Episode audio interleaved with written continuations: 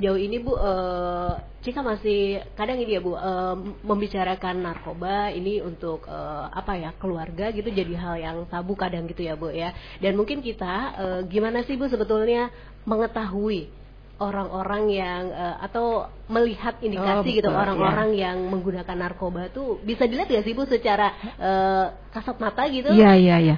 Ini menarik sekali Mbak Cika. Memang sering kami oh, mendapat pertanyaan seperti ini. Uh mhm. -huh. Banyak orang tua maupun masyarakat kita yang pengen tahu mhm. sebetulnya apa sih deteksi dini nah, atau gejala-gejala atau tanda-tanda awal simptomatik dari seorang pecandu atau istilah lain dari ODGZ itu ya, orang dengan gangguan zat aditif. Nah, karena sebetulnya ini adalah sebuah penyakit kronik, penyakit otak mm-hmm. yang gampang relapse, gampang kambuhnya.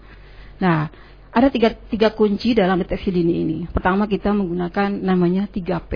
Mm-hmm. 3P ini adalah pertama itu perubahan perilaku, dari perubahan perilaku tidak akan mengamati, perubahan perasaan maupun perubahan pola pikir. Atau ada istilah lain kami sering kalau sambil uh, bahasa lebih familiarnya tiga ong ya. Apa tuh Bu? Iya dia nggak mau pembohong, dia oh, suka nyolong okay. dan dia ompong. Ya. Saya ompong juga. Tapi gini Cika, punten nih. Maksudnya yang suka sabu itu mm-hmm. giginya itu pada gitu ya, sebelum usia 40 tahun loh. Ya, okay. Itu bisa kita deteksi dari awal. Ega coba dilihat gigi. Gimana nih Mas Ega? Jadi kita perlu mengenali deteksi dini gejala awal simptomatik seperti mm -hmm. ini. Itu yang pertama Mbak Cika mm -hmm. dengan 3P tadi perubahan perilaku, perasaannya juga pola pikirnya.